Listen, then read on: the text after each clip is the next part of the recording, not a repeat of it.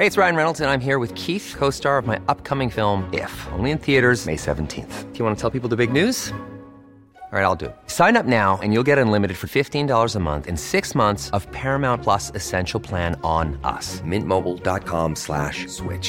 Upfront payment of $45 equivalent to $15 per month. Unlimited over 40 gigabytes per month. Face lower speeds. Videos at 480p. Active Mint customers by 5/31/24 get 6 months of Paramount Plus Essential Plan. Auto renews after 6 months. Offer ends May 31st, 2024. Separate Paramount Plus registration required. Terms and conditions apply if rated PG. I'm Sandra, and I'm just the professional your small business was looking for. But you didn't hire me because you didn't use LinkedIn Jobs. LinkedIn has professionals you can't find anywhere else, including those who aren't actively looking for a new job, but might be open to the perfect role, like me. In a given month, over 70% of LinkedIn users don't visit other leading job sites. So if you're not looking on LinkedIn, you'll miss out on great candidates, like Sandra. Start hiring professionals like a professional. Post your free job on linkedin.com/achieve today.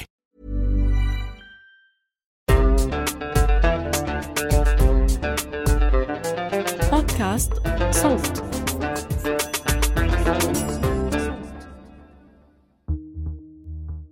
هلا أنا أول ما فت على سجن صيدنايا هاي التفاصيل ما كنت بعرفها، لأنه كان الموضوع كتير صعب إنه تشوف، أساساً ممنوع الواحد يشوف يعني بسجن صيدنايا. فأول ما فتنا بنحط إيدينا على عيوننا هيك بشكل كامل بحيث ما نشوف حدا، ممنوع نشوف أي حدا. بعد ما تم تفريغ سجن صيدنايا من المساجين القدماء، أصبح سجن صيدنايا هو جاهز لاستقبال أعداد كتير كبيرة من الشباب اللي هن أغلبهم مدنيين طلعوا بمظاهرات. من سجن صيدنايا العسكري القريب من دمشق طلعت حكايات عشرات الآلاف من السوريين المعتقلين لسنوات طويلة، حكايات تعذيب جسدي ونفسي، حكايات أشخاص ظلوا عالقين بهذا المبنى المخيف سنة بعد سنة، منهم اللي قتل داخله ومنهم اللي نجا. بس كمان من هالسجن طلعت حكايات كتيرة عن طرق حياة لمقاومة الموت، مثل تشكيل فرق مسرحية وإصدار صحف وتعلم لغات.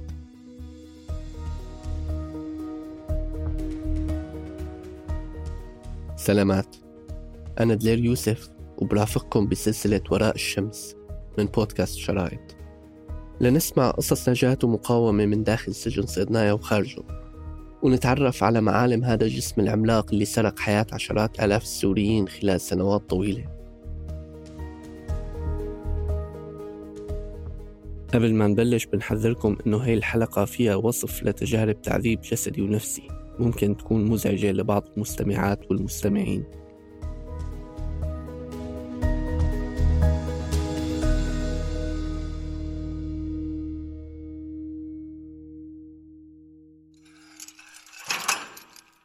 بالحلقة الماضية حكينا عن قصة دياب ورياض اللي التقوا بسجن صيدنايا وطلعوا منه بعد سنوات طويلة، وساهموا بتأسيس رابطة معتقلي ومفقودي سجن صيدنايا. وبهالحلقة رح نتعرف أكثر على سجن صيدنايا. السجن صيدنايا هو سجن عسكري انبنى سنة 1984، وصار ينعرف أكثر لما صار يتحول عليه السجناء من سجن تدمر بحوالي سنة 1990. السجن موجود على تلة ببلدة صيدنايا القريبة من العاصمة دمشق، وانبنى بعد ما تصادرت أراضي من مدنيين وتعمر فوقها. بحيط بالسجن سورين للحماية، داخلي وخارجي، وبيفصل بيناتهم حقل ألغام للمدرعات وحقل ألغام تاني للأفراد، ليجعل اقتحام السجن أو الهروب منه شيء أشبه بالمستحيل. بيتميز سجن صيدنايا بشكل عمارته اللي لو شفناها من فوق تشبه شعار شركة مرسيدس، 3 أضلاع داخلية لمثلث متصلة بنقطة واحدة، حتى أنه في ناس كانت بتسميه سجن المرسيدس.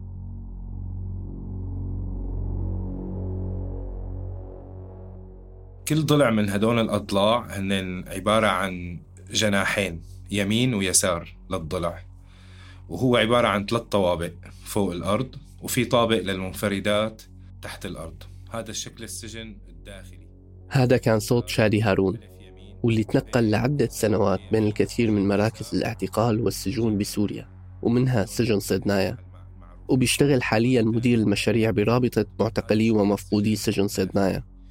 فبكل طابق بما أنه في يمين ويسار نحن عنا 6 أجنحة موجودين، 1000 يسار 1000 يمين. بي يسار بي يمين جيم يسار جيم يمين، هدول الأجنحة المعروفة، طابق أول وثاني وثالث. وتحت في أقسام المنفردات، كمان المنفردات موجودة تحت يعني بالسجن إلى قسمين تقريباً، بتحسن تقول يمين ويسار يعني، بس مو على نفس الأضلاع لأنه هي القاعدة تبع المثلث موجود فيها المنفردات. حكينا مع شادي عن سجن صدنايا والانتهاكات اللي صارت فيه وعن شكل السجن وشكل الحياة اللي كانت دايرة فيه. أنا أول ما فت على سجن صيدنايا هاي التفاصيل ما كنت بعرفها، لأنه كان الموضوع كتير صعب إنه تشوف، أساساً ممنوع الواحد يشوف يعني. فأول ما فتنا بنحيط إيدينا على عيوننا هيك بشكل كامل بحيث ما نشوف حدا، ممنوع نشوف أي حدا. هاي التفاصيل تعرفنا عليها أو حسنا نشوفها من خلال هيك التجارب اليومية خلينا نقول بالسجن، إنه هون أنو جهة، هون جهة الغرب، هون جهة الشرق، في ناس عم يتواصلوا معنا من الطرف الثاني. وبعدين بعد ما طلعنا وقاطعنا المعلومات هي اللي موجودة وشفنا الشكل السجن على الخريطة وكذا، اكتملت الصورة بالنسبة ل المنفردات اللي موجودة بالسجن صيدنايا. هن نوعين، النوع الأول هو المنفردة اللي بيقعدوا فيها كتير عالم، بيختلفوا أعداد المعتقلين فيها حسب الفترة الزمنية، طولها حوالي 2 متر وعرضها حوالي 1.70 متر، وفي حوالي 80 سنتيمتر رايحة لوجود الحمام، وهي المنفردة موجودة تحت الأرض. النوع الثاني هو أصغر من حيث المساحة، حوالي 1 متر بالطول و70 سنتيمتر بالعرض، وبيعدوا فيها 3 أو 4 معتقلين، وكمان فيها حمام. في طريقة تانية لتفريق المنفردات عن بعضهم، وهو وجود الشراء أو الفتحة الموجودة بالباب أو بالحيط، واللي بيفوت منها السجان الأكل. إذا كان المنفردة فيها شراءة فيعني بيتخلصوا المعتقلين من عملية تعذيب جديدة، لأنه السجان بزت الخبز أو الزيتون أو أي شيء تاني من الأكل القليل جدا اللي عم يعطوه للسجناء من خلال هاي الفتحة. أما إذا ما في فتحة فاللي بيصير إنه السجان بيحط الأكل برا بالممر أو على الباب، ولما بيجي المعتقل يشيل الأكل من على الأرض بيضربه السجان برجله أو بعصاية أو بأي شيء تاني متوفر، وأحياناً في ناس انقتلت خلال هاي العملية. يعني بعد فترة أي شخص بيكون بينزل على المنفردات أو بيستقبلوه بالمنفردات، بعد فترة بيطلع على الطوابق اللي موجودة فوق، بيطلع على غرفة اسمها جماعية، يعني غرف مرقمة بكل جناح في 10 غرف، بالطرف اليمين 10 غرف، بالطرف اليسار 10 غرف، وهن 3 أضلاع ألف وبي وجيم، ففي 60 غرفة موجودة بكل طابق. عدد الطوابق الأرضية أو الطوابق الأولى يعني فيها بس 5 غرف، لأنه في مكاتب إدارية وهيك رايحة. والزنازين الجماعية هي أكبر بالمساحة، وكل زنزانة هي عبارة عن غرفة مربعة كل ضلع منها بطول حوالي 5 أمتار، وفيها حمام وفيها إضاءة مو معتمة مثل المنفردات، وكان عدد المعتقلين فيها عادة 15 شخص بالحد الأدنى. بهاي الزنزانات كان المعتقلين يتعرفوا على بعض، يحكوا لبعض قصص حياتهم، يتعلموا لغات، يقرأوا كتب في حال توفرت، يألفوا كتب ويحفظوها براسهم ليفرغوها على الورق بعد ما يطلعوا من السجن. كانوا يعملوا مسرحيات ويفكروا بأشكال مختلفة من الصحافة، كانوا يقرأوا شعر ويحكوا عن الإيديولوجيات المختلفة. هي كانت طريقتهم بمقاومة الزمن ومقاومة التعذيب والموت، وعلى الرغم من شدة السجانين اللي كانوا يعاقبوهم بالتعذيب الشديد اللي ممكن يوصل للقتل تحت التعذيب في حال عرفوا بأي نشاط عم يقوموا فيه المعتقلين بزنازينهم. في السجن مثلا يمكن لأشخاص تجاوزوا السن الطبيعية للطلاب تعلم لغة أجنبية أو أكثر، تعلم العزف على آلة موسيقية، وصولا لتجربة المسرح حتى. وأنا هنا لا أذكر هذه المجالات على سبيل الاستطراد، وإنما لأن لكل منها حكاية ملموسة ومتشعبة بتفاصيل يمكن أن تروى في تجربة السجن. هذا كتبه المعتقل السابق والكاتب مالك داغستاني بمقالة عنوانها قبل 4 قرن مسرح صيدنايا السري، اللي بيحكي فيها كيف أسس المعتقل السابق والمهندس بدر زكريا، واللي انضم لها بعض المعتقلين من أصحاب المواهب، وكيف عملوا موسيقى وديكور ومكياج عن طريق الأدوات البسيطة المتوافرة في السجن. أولى تجارب الفرقة في جناحنا كانت مسرحية اللجنة المأخوذة عن رواية صنع الله إبراهيم. كان بدر قبل أن يتم تجميعنا نحن المعتقلون الجدد في جناح خاص قد أخرج اللجنة سابقا في الجناح ألف يمين الطابق الأول مع رفاقنا من المعتقلين قبلنا، بعدما أعدها الكاتب والصحفي علي الكردي مسرحيا وأدى الأدوار فيها إضافة إلى بدر كل من علي الكردي، مازن ربيع، عبد الدرويش ووائل السواح، على أن الاختراع الأهم كان القلم والورق من عبوة معجون الأسنان وورق علب السجائر. اختراع الكتابة أدى إلى اكتشاف مواهب مذهلة في الكتابة، وصار لدينا شعراء وقصاصون. هذا اللي كتبه المعتقل السابق بالسجن صيدنايا وائل السواح مرة من المرات على موقع فيسبوك لما حكى عن الكتابة بالسجن، وقال إنه الكتابة طورت القدرة على النقد عندهم، فاختلفوا حوالين الأدب ونقده، وحكوا عن وظيفة الأدب بالمجتمع لحد ما وصل إنه حدا منهم فكر بتأسيس جريدة. جمعوا أغلفة كروزات الدخان وحولوها لجريدة اسمها الشفاط، نسبة لجهاز المثبت بحيط السجن واللي بيضخ الهواء جوا الزنزانة. تغير اسم الجريدة عدد من المرات، مرة من المرات كان الاسم مهجعنا، وبعدين صار الاسم جريدة الأمل، وأخيراً صار اسمها رؤى.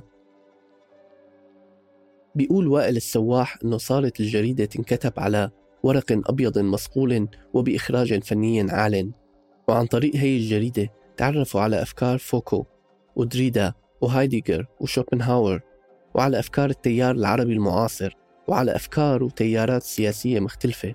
وبيوصف وائل السواح جناحهم بسجن صيدنايا أنه كان يتمتع بحرية لم يعرفها بلد عربي في تاريخه قط، بس هالجرايد ما كانت تعيش كتير لأنه كانوا يتخلصوا منها بأسرع وقت ممكن خوفاً من تفتيش مفاجئ يودي إلى حفلة تعذيب.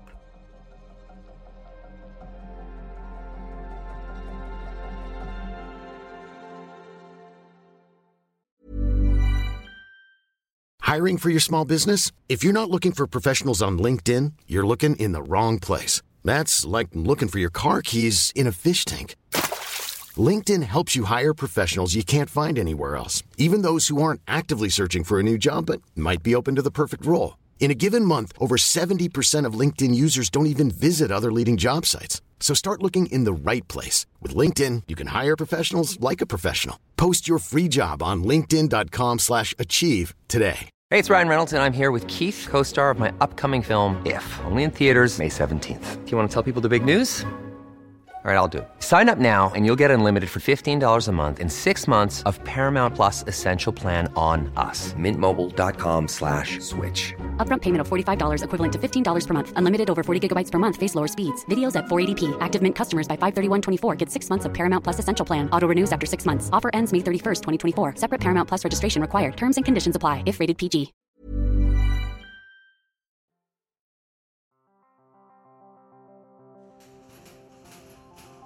سنة 2008، وبعد ما ساءت ظروف السجن أسوأ من قبل، وصارت الحياة هنيك غير صالحة للعيش أكثر من الأول لأسباب متعلقة بالحرمان من الزيارات وسوء الطعام المقدم وشدة التعذيب. عملوا المعتقلين بسجن صيدنايا عصيان وثاروا على السجانين، وصار في شيء اسمه استعصاء سجن صيدنايا سيطر فيه المعتقلين على السجن بشكل كامل، وأخذوا رهائن من الشرطة العسكرية ومن السجانين. بهاي الفترة انقسم السجناء بشكل رئيسي لثلاث فئات. فئة مشكلة من المعتقلين اللي بينتموا للتيارات اليسارية المعارضة للنظام، وفئة تانية بتتشكل من المعتقلين اللي بينتموا للأحزاب الكردية وتحديداً حزب العمال الكردستاني، وفئة ثالثة بيمثلها الإسلاميين المتشددين اللي بيتبعوا مناهج سلفية. خلال هاي الفترة سيطر الإسلاميين بشكل واضح على حركة المعتقلين وتحركاتهم بوجه قوات النظام بسبب قوتهم التنظيمية وشدتهم القتالية، فسيطروا على مصادر المعلومات اللي كانت تتمثل بتلفزيون وحيد وجهاز الساتلايت، ومشان يوصلوا المعلومات لباقي السجن أصدروا جريدة يومية بدون اسم. استمرت هاي الأحداث لمدة شهور قليلة، انتهت بمجزرة عملتها قوات الأمن راح ضحيتها العشرات من المعتقلين وبعض من السجانين، وأعاد النظام السيطرة الوحشية على السجن. مع الأسف ما في رقم دقيق لضحايا هاي المجزرة.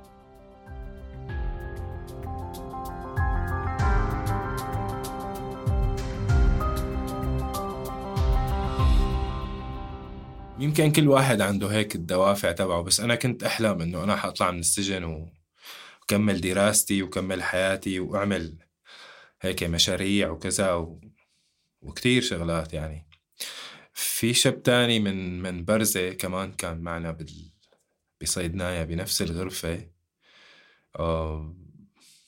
بيلعب كرة يد وأنا كنت ألعب كرة يد، فكنا نحكي هيك عن كرة اليد، نحكي شوي عن المصارعة، تعلمنا حركات المصارعة داخل سجن صيدنايا، مع أنه أي واحد فينا يعني ما بيلقى كف، يعني إذا ممكن يتحرك شيء غلط يصير معه شيء شغلي. فكل واحد حسب المهارات الموجودة. أحيانا هذا يعني هذا التفاعل اللي موجود بين الأشخاص وكيف كل واحد عم يحاول أنه يمضي الوقت بنقل المهارات الموجودة عنده قد ما كانت بسيطة، يعني خلى كتير عنا أمل أنه نحن بيوم من الأيام رح نطلع.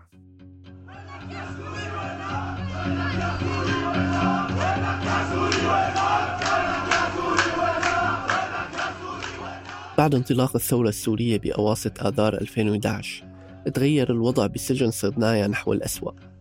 عمليات التعذيب صارت ممنهجة أكثر وصارت تستهدف أعداد أكبر بكتير، لأنه نظام الحكم صار يستخدم وسائل التعذيب والاعتقال التعسفي والإخفاء القسري للأشخاص كنوع من العقاب لأي حدا تجرأ على معارضته أو أي حدا طلع بمظاهرة ليطالب بحقوقه.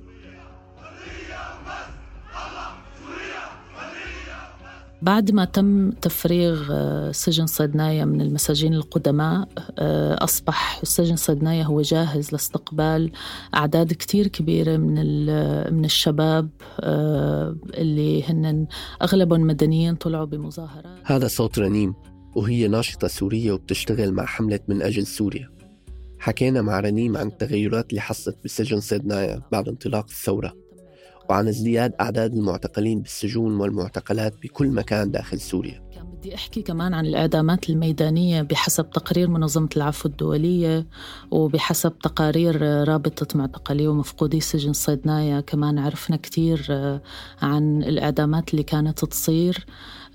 على الأقل وثق، يعني منظمة العفو الدولية وثقت إعدام على الأقل 13,000 معتقل بسجن صيدنايا ما بين عامي 2011 ل 2015. 13,000 كانوا يعدموا تقريبا بشكل أسبوعي شنقا أو بوسائل تانية، عدا عن عمليات التعذيب الجماعي اللي كانت تحصل.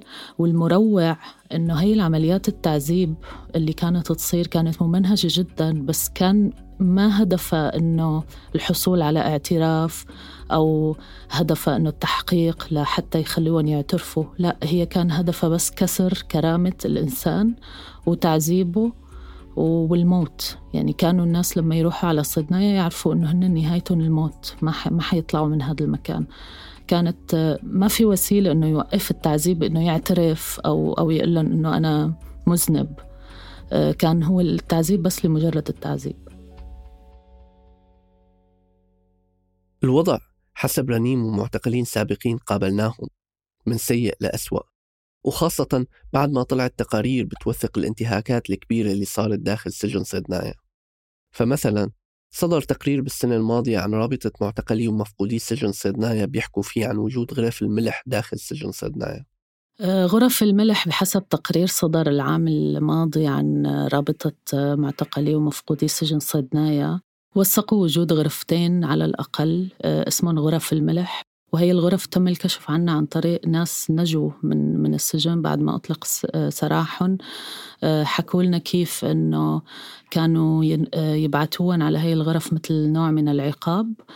أحد الأشخاص اللي أنا قريت شهادته كانت مرعبة بصراحة هي الشهادة، اسمه عبده، بعتوه على هي الغرفة. فهو لما دخل على الغرفة لقى غرفة مليانة ملح بسمك تقريبا 30 سنتيمتر مليانة ملح. بالصدفة وهو عم يمشي اكتشف بأنه داخل الملح في أجساد ناس ميتين تحت التعذيب، والنظام بسبب أنه ما عندهم برادات لحفظ الجثث فكانوا يحطوهم بهي الغرف لمنع تفسخ الجثث. كانت هي الغرف هي عبارة عن غرف لحفظ الجثث لوقت يتم، يعني يجي وقت أنه ينقلوها بشكل جماعي، ينقلوها للمقابر الجماعية. الاعتقال بسوريا لساته مستمر لليوم اللي عم نسجل فيه هاي الحلقة. اللي سمعناه كان قصص من ماضي شادي وغيره من المعتقلين، بس الحقيقة إنه هاي القصة بعدها حاضر كتير أشخاص داخل سجن سيدنايا وداخل سجون ومراكز اعتقال شبيهة بطول سوريا وعرضها. الاعتقال بسوريا ما توقف ولا لحظة، والمنظمات السورية الحقوقية وروابط عائلات المفقودين والناجين والناجيات من الاعتقال والناشطات والناشطين اللي بيشتغلوا على قضية الاعتقال عم يوثقوا حالات اعتقال وإخفاء قسري وموت تحت التعذيب بسوريا بشكل يومي.